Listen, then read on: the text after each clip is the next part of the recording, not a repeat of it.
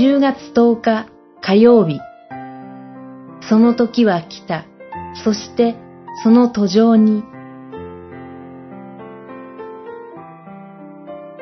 イザヤ書35章。その時、見えない人の目が開き、聞こえない人の耳が開く。その時、歩けなかった人が鹿のように踊り上がる。口の聞けなかった人が喜び歌う。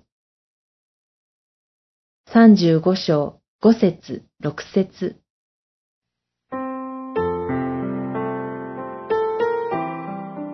その時とはキリストが来られた今です。キリストを信じる人々はそれを知ります。洗礼者ヨハネは主イエスに他の方を待たなければなりませんか？と尋ねました。それへの答えは、目の見えない人は見え、足の不自由な人は歩き、耳の聞こえない人は聞こえ、貧しい人は福音を告げ知らされているでした。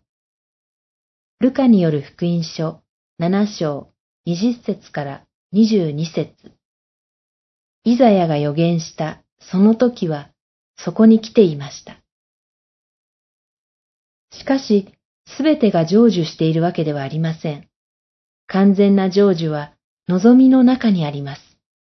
また、見えない事実を見るようにして進まなければなりません。荒れの世、荒れ地よ、喜び踊れ。人々は主の栄光と我らの神の輝きを見る。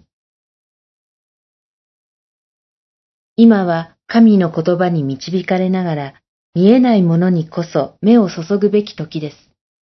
いろいろなことに試されながらも、精霊の恵みに謙虚に信頼して、そのように主を仰ぎます。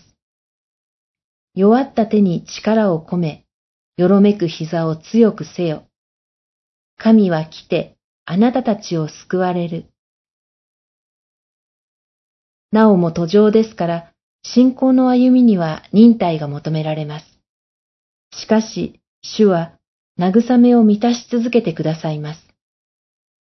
喜びと楽しみが彼らを迎え、嘆きと悲しみは逃げ去る。祈り、主イエスよ、あなたと共に生きるこの時を感謝します。